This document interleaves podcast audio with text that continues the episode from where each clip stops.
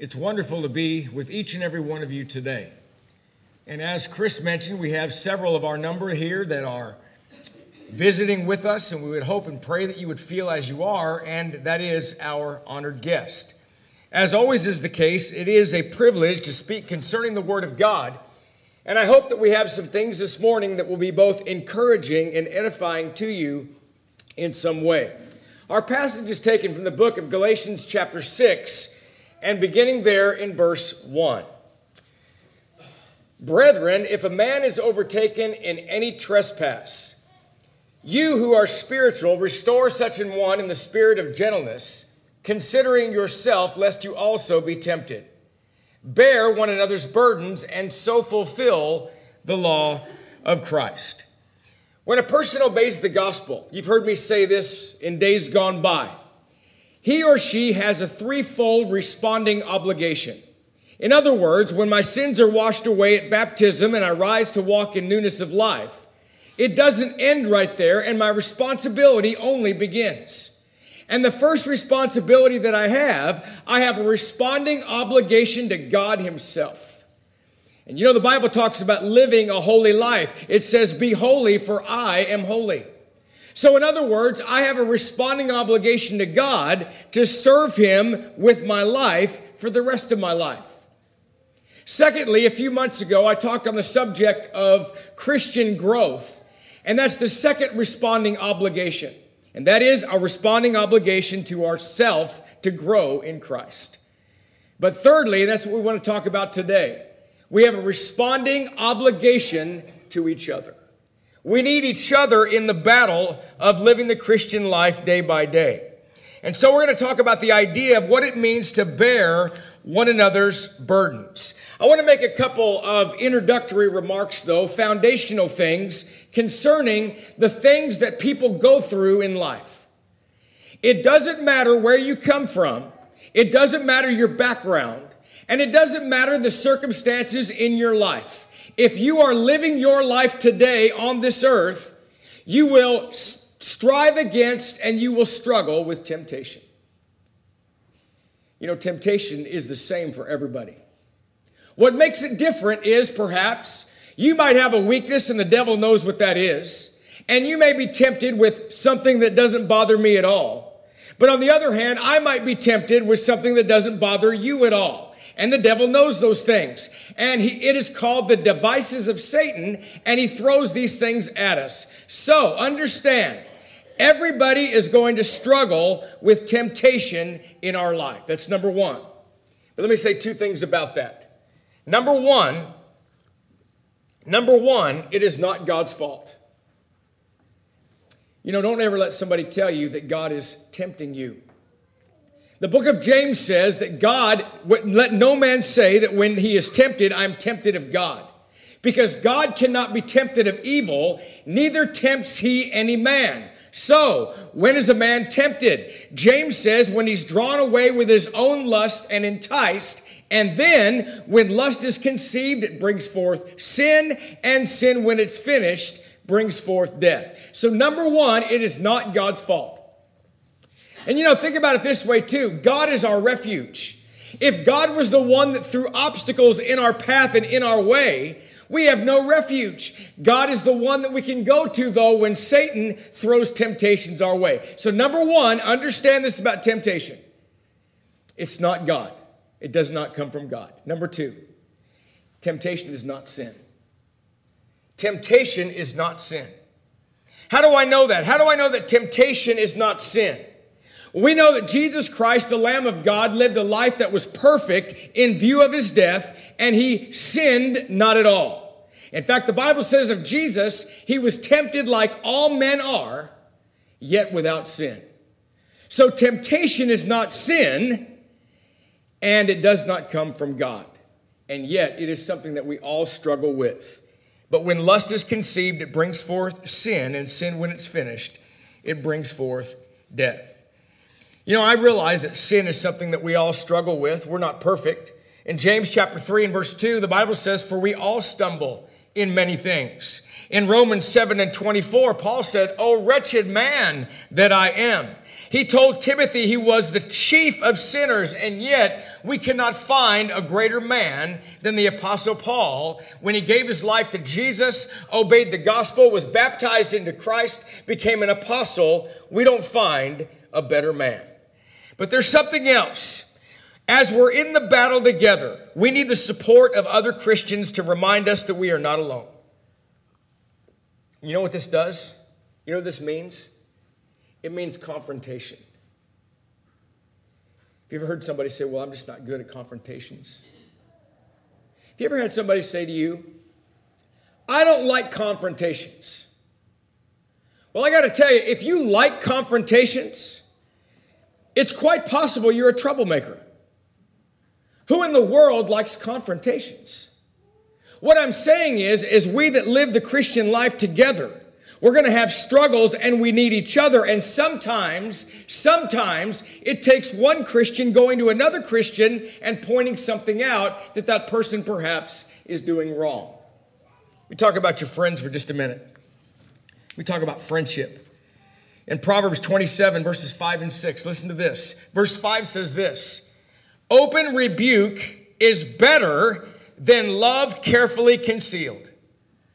Verse 6 Faithful are the wounds of a friend, but the kisses of an enemy are deceitful. I got to tell you, I have not always made the right decision, and neither have you. We have, we have not lived our life in sinless perfection as did Jesus. And even though we look unto Jesus as the author and finisher of our faith, and even though Jesus is the standard of our life, He is the barometer, He is the bar, that's all true. And being a Christian means to be Christ like and all of that. We get that. The idea is this, though. When we talk about life, we don't always make the right choice. And when I look back on my life, we're not going to be perfect. When I look back on my life of all the times that I made a decision that was not the best decision, and sometimes it was a really bad decision, right? Do you know that there was always somebody standing by that was dumber than I was that was telling me what a great idea I had? I'm going to tell you something right now. If you have friends in your life and you make bad choices, and they support you in the bad choice, they're not your friend. If they encourage you to make a bad choice or rebel against the structure of what is right, they're not your friend. A friend is somebody that will tell you exactly how it is, even if it hurts your feelings. That's what Proverbs says. Open rebuke is better than love carefully concealed, and faithful are the wounds of a friend, but the kisses of an enemy are deceitful. You know, sometimes we have to point something out to someone. Sometimes that's bad news. In July, on a hot afternoon at 2:30 in the afternoon on in Ju- July uh, in, in the excuse me in the month of July in the year 2010 I got a phone call that changed my life forever.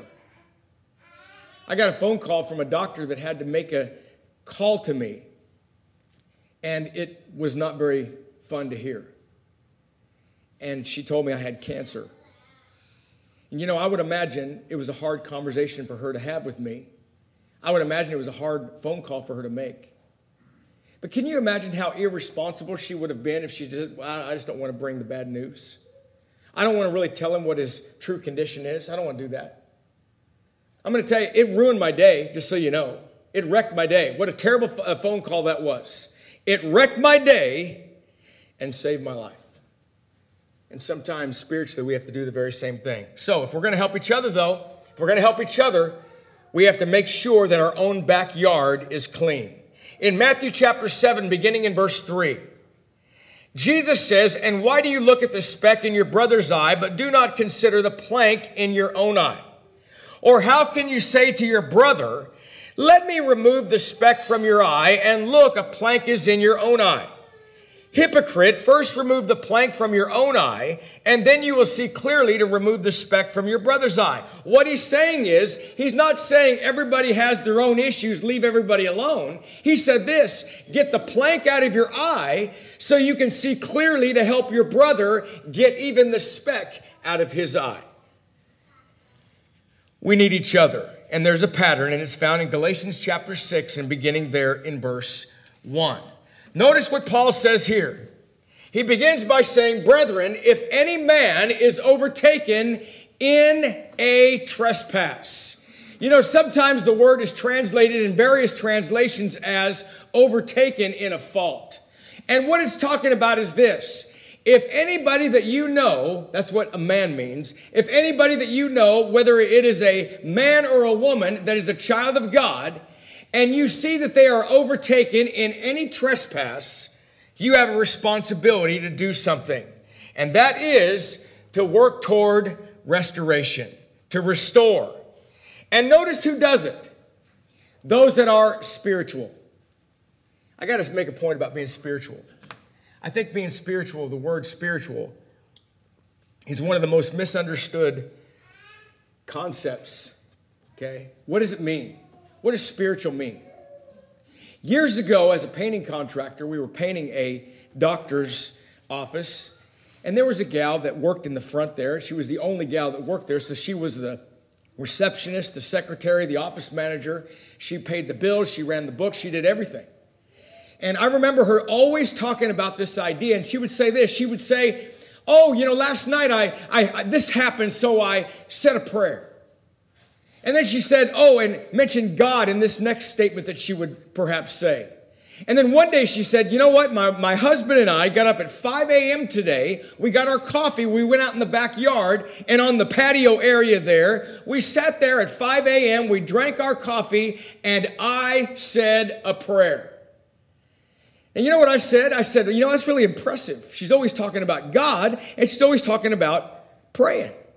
So I said this I said, May I ask you this? What religious affiliation are you part of? What church are you a member of? And she said this I'm not a member of any church.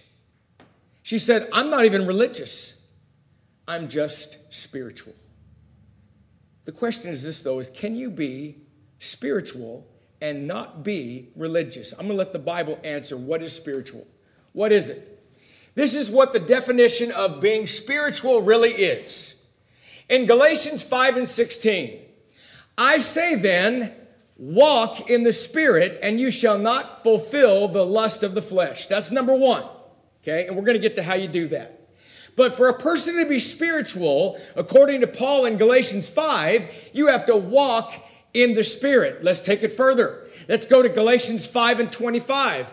If we live in the Spirit, let us also walk in the Spirit. So, whatever that means, a person that is spiritual is somebody that is living in the Spirit and somebody that is walking in the Spirit. So, if we can understand what it means to do that, then we can know exactly what Paul is talking about. Notice another passage. It describes the, the fact that it's the Word of God. So, who is who are those that are walking in the Spirit? And living in the Spirit. It's really simple. It's somebody that's following the Word of God. You know who that is? That's a Christian. Don't you see? It's not somebody that's reached some sort of higher level of perfection or higher level of spirituality. It's talking about a person that's not perfect, but it's talking about a person that is spiritual in that they're doing what? They're walking in the Spirit, they're living in the Spirit. That is what? That is following the revelation of the Spirit, that's the Word of God. That is a Christian. That is a faithful child of God. So, who are those that do that, though? Well, we find in Galatians chapter 5 and verses 22 and 23, these are those that we've just spoke of. But the fruit of the Spirit is love, peace, long suffering, kindness, goodness, faithfulness, gentleness, self control. Against such there is no law. So, not a perfect person, but somebody's got to come to the rescue. Did, did you get that? If somebody is in sin, if I am in sin, one of you has to come to the rescue. And remember, remember, there is something that you got to do. And we're not talking about policemen. We're not talking about those that are bossing other people around. And by the way, Nowhere in the Word of God does it say, if Frank Brancato's not doing right, somebody go and really line him out. It doesn't say that at all. It says something different. Let's go back to the passage. It says restore. It says restore. I think the idea that we have to all remember is anytime somebody is corrected spiritually, or something is brought to their attention spiritually that they're not doing right, or they're cast aside, or they're doing things they should not do, remember, when you go and you confront them, those that are spiritual, faithful Christians shows up for the purpose of restoration. What does that mean? I love this word. The word actually comes from the Greek word that means to mend. It literally means to fix that which is broken. You know what that means? That means if I'm in sin, I'm broken. I need one of you. I need one of you that is following the Word of God, that is manifesting the fruit of the Spirit, that is trying to live in the Spirit and walk in the Spirit, that's trying to do what's right. I need you to come and help me and restore for the purpose of restoration. Now, in verses 22 and 23, it talked about the fruit of the Spirit. Now, my point being is this there's two kinds of people. And those that are spiritual and those that are carnal. And I didn't come up with that, Paul did. In fact, in 1 Corinthians chapter 3, it says, If I'm following the dictates of the flesh, I'm carnal. And you know, really, that is one of the hardest things, that is one of the hardest temptations in life. It's not to be carnal, not to be fleshly, we're going to be guided by one of two things either by the Word of God, which is the Spirit, or we are guided by the world or the dictates of the flesh. It's one or the other. You are a slave to one or the other. So am I. A Christian that is spiritual has to come to the rescue here, and it also gives us a very compelling reason to live right. Have you ever stopped to consider the people in your life? I want to be very personal right now. People in your life that you have an influence over that nobody else does. I'm talking about whether you're a Christian, whether somebody is a Christian. I'm talking about people that are in your life that you that they know you. You have influence over people that perhaps nobody else has. And we know that by way of the influence that we have over people that are in the world and our neighbors and people we do business with. We know that from that standpoint. But have you ever stopped to consider that there may be even people in the church, spiritual people, that you have the influence over that maybe nobody else has? Remember when we talked about the church at Laodicea? Remember that? We talked about the lukewarm church. Remember when Jesus said, I would that you were hot or cold. If you were lukewarm, I'll spew you out of my mouth.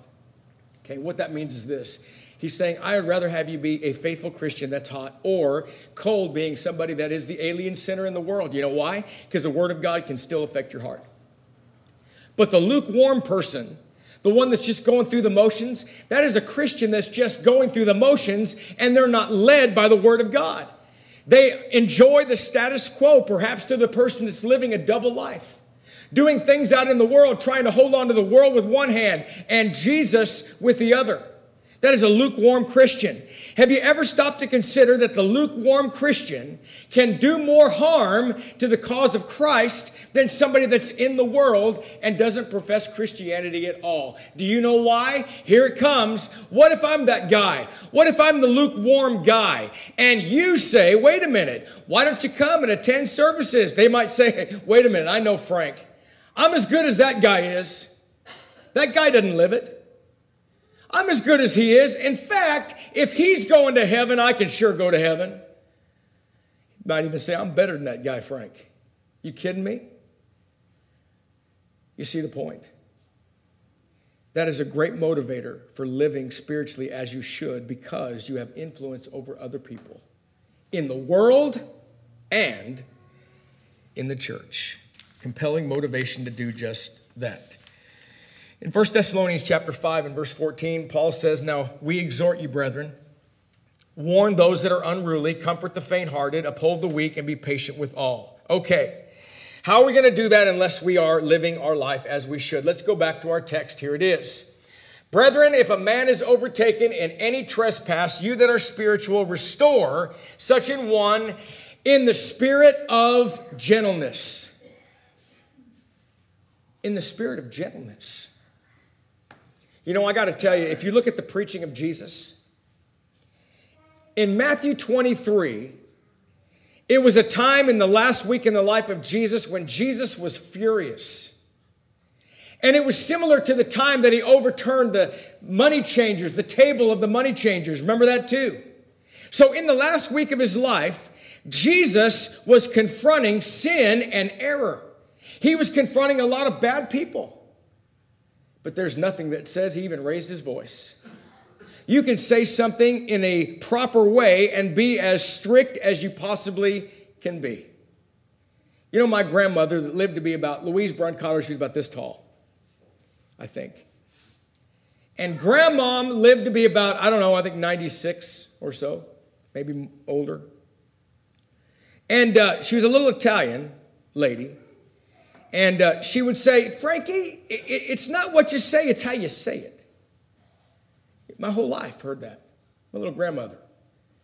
She didn't make that up. Everybody knows that, right? What matters is how you say it. Let me give you an example, by the way, about that. Some of you have heard this little story, but it's true. I used to weigh a whole lot more than I weigh now. I think I used to weigh 50 pounds more than I weigh now. And I'll never forget, I went to the doctor and had a physical.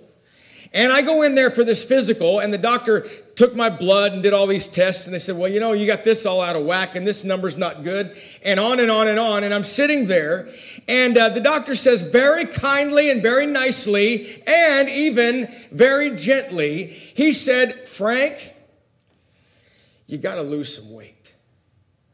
I think your numbers will be a lot better if you lose a little weight. You know what I said? Are you kidding? It's muscle weight. It's muscle weight. I'm in great shape.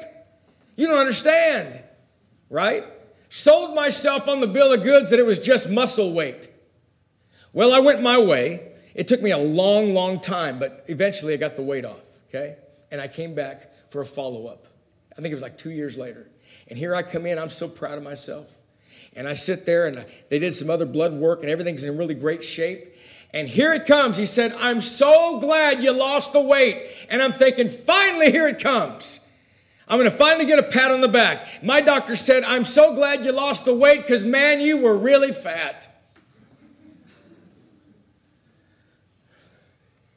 I'm glad he didn't say that the first time because how you say it's everything. The idea of restoring, by the way, is fixing that which is broken. And by the way, let me also say this too. When you talk about gentleness, if you have to remove a fly from somebody's forehead, you don't need a hammer. There's other ways to remove the fly off a forehead of another person without using a hammer. You could do it right, you could say it right. We could approach each other right. Don't ever approach, though. Look at this. When you do this whole thing, then he says you got to do this you got to consider yourself lest you also be tempted. This phrase means two things. Two things. Number one, don't have the attitude of a haughty spirit or a condescending spirit, or don't be puffed up like you're better than the person that just committed that sin. And don't think, wait a minute, uh, I'm way better than that. Don't do that, lest you also be tempted, but there's more. Don't ever act like it could never happen to you. Man, you have no idea.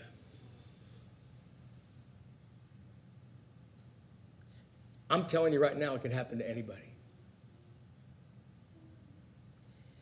And I know people that you would have never thought would ever drift back into sin and do things that they've chosen to do or be overtaken in faults and decide to leave and leave God, leave the Lord.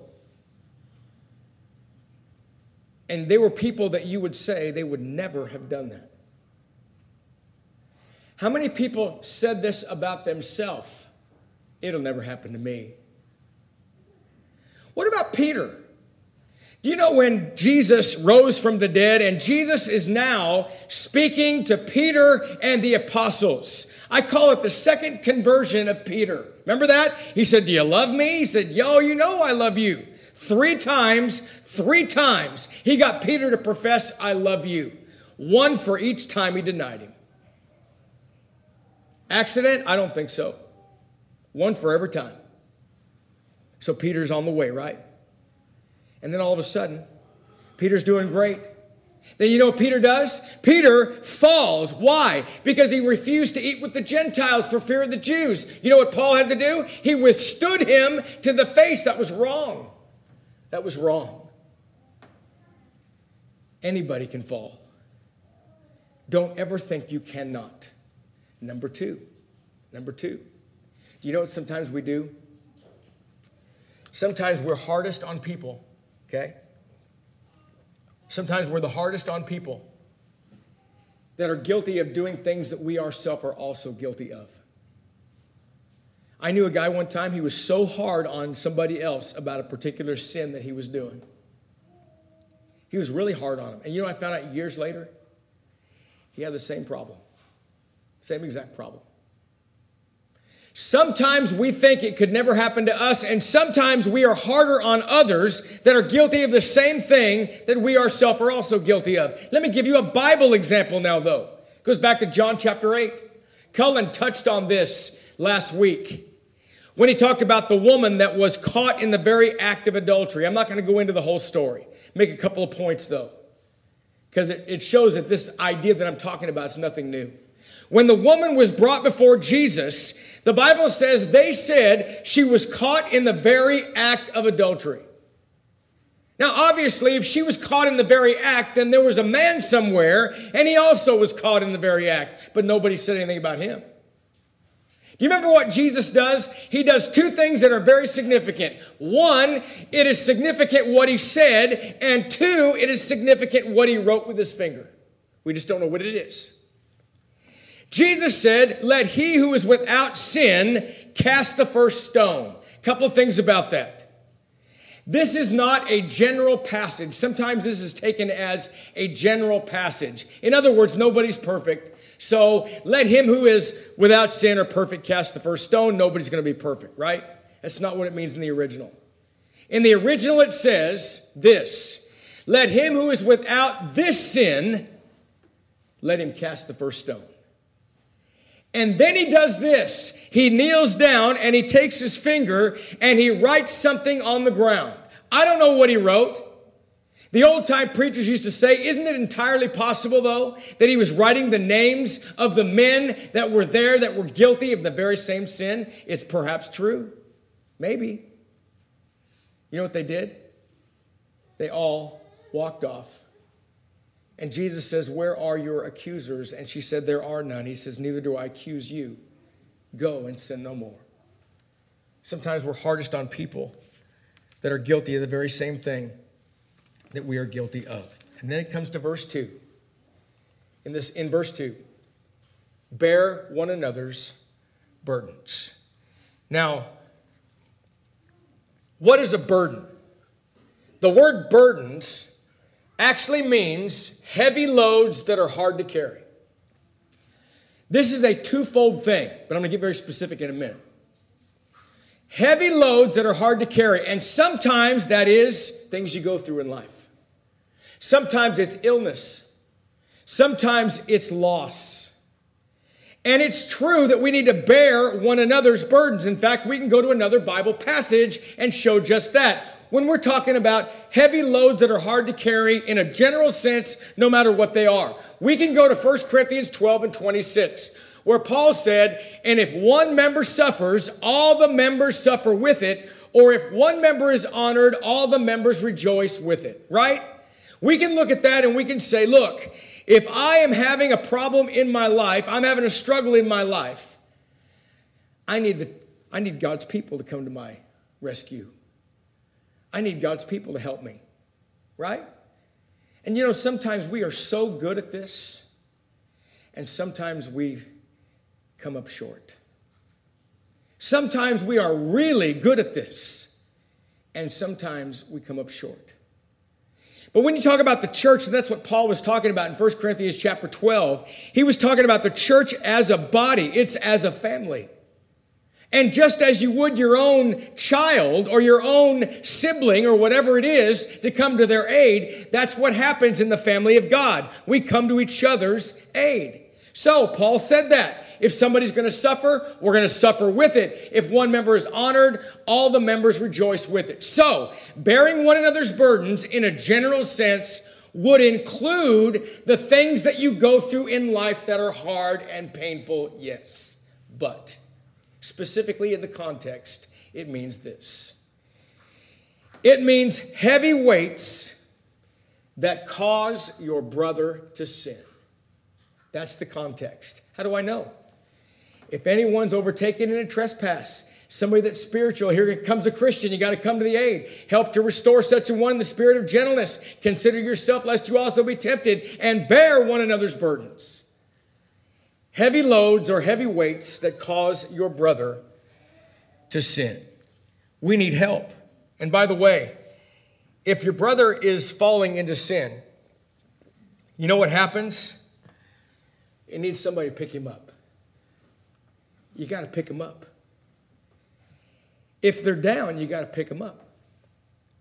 That's what, re- that's what restore means fix that which is broken. But you know what? Our responsibility doesn't end there. You know why? Because the, the temptation is not going to go away. So if a temptation is there, and we're talking about habitual sin here, by the way. And by the way, habitual sin, things you keep falling back into, has great heavy weights. It's great heavy weights. Have you ever heard the word guilt? Naturally. And when you feel guilty, it is a heavy burden, it is a heavy weight. So, when you go to the rescue to restore that person, you got to do more than that. You have picked them up, but now you have to help them and you got to hold them up. That's what bearing one another's burdens literally means. You got to hold them up.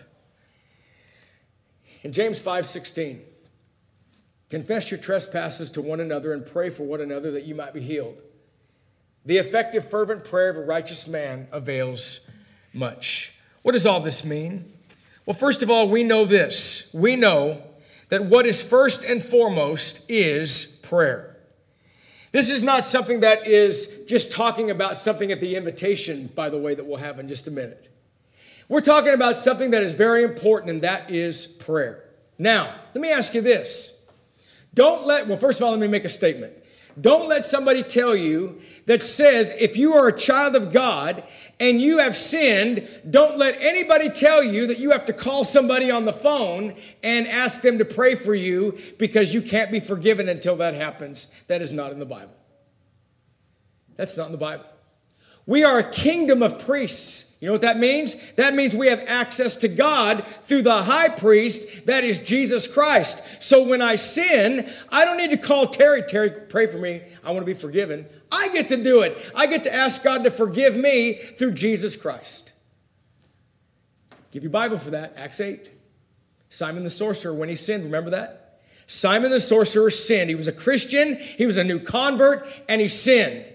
And when he sinned, Peter said, Repent of this thy wickedness and pray God that the thoughts of thine heart may be forgiven thee. You know what he said? He said, Please, you pray for me. So, what that shows is two things you can pray for yourself, and you can have somebody else pray for you too. But when you talk about confessing your faults, and you talk about bringing that to other people, do you know there's a wonderful secondary benefit? And that is accountability, right? It's accountability. You know, accountability is, is wonderful. Accountability helps us stay on the right way or the right path. If I go to Terry and I say, Terry, you know what? You know what? I'm really struggling with this. I need your help. What have I done? I've confessed my trespasses, I've confessed my faults to my brother.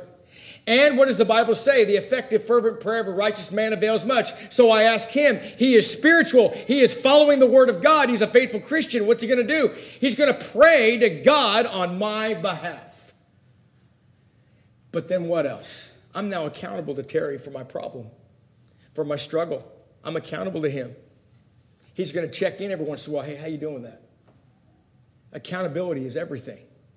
Don't you see? It's not enough just to pick up the person, you've got to hold them up.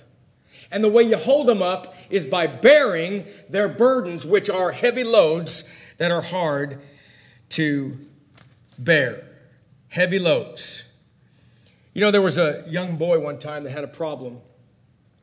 He had a real problem with his mouth. And he, he really meant to do what was right, he really meant to do better. But every time he got angry, he would just be overtaken with it, and he would use some really, really bad language. And then he would feel really, really bad about it. And the story is told that he kept going to a preacher and he kept saying to the preacher, I, am I'm sinful. I, I, I don't mean to do it. I just keep falling.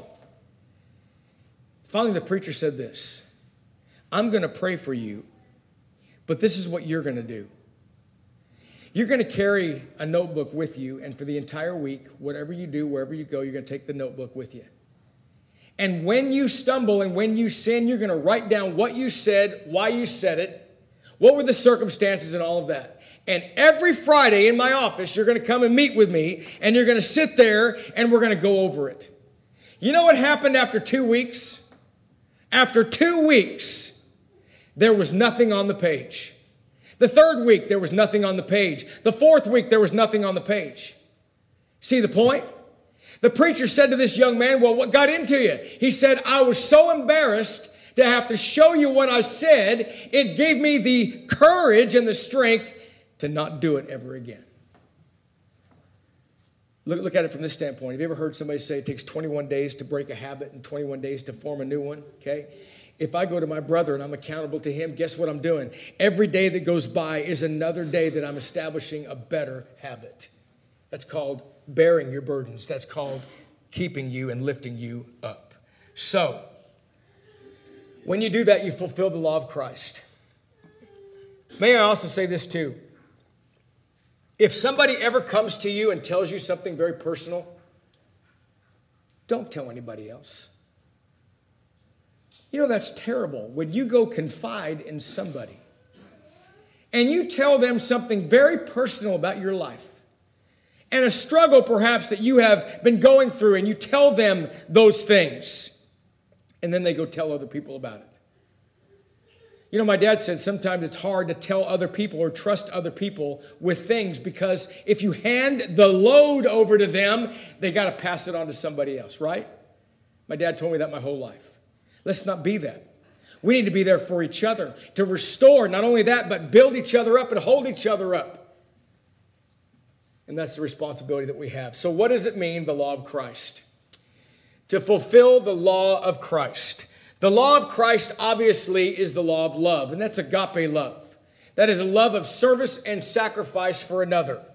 And in John chapter 13 and verse 35, a new commandment I give to you that you love one another as I have loved you, that you may also love one another, but this is the will this is all, but this that all will know that you are my disciples if you love one another. In Galatians 5 and 14, for all the law is fulfilled in one word, even in this, you shall love your neighbor as yourself. Okay. As we start wrapping things up, we got to talk about this. Got to talk about burdens, okay?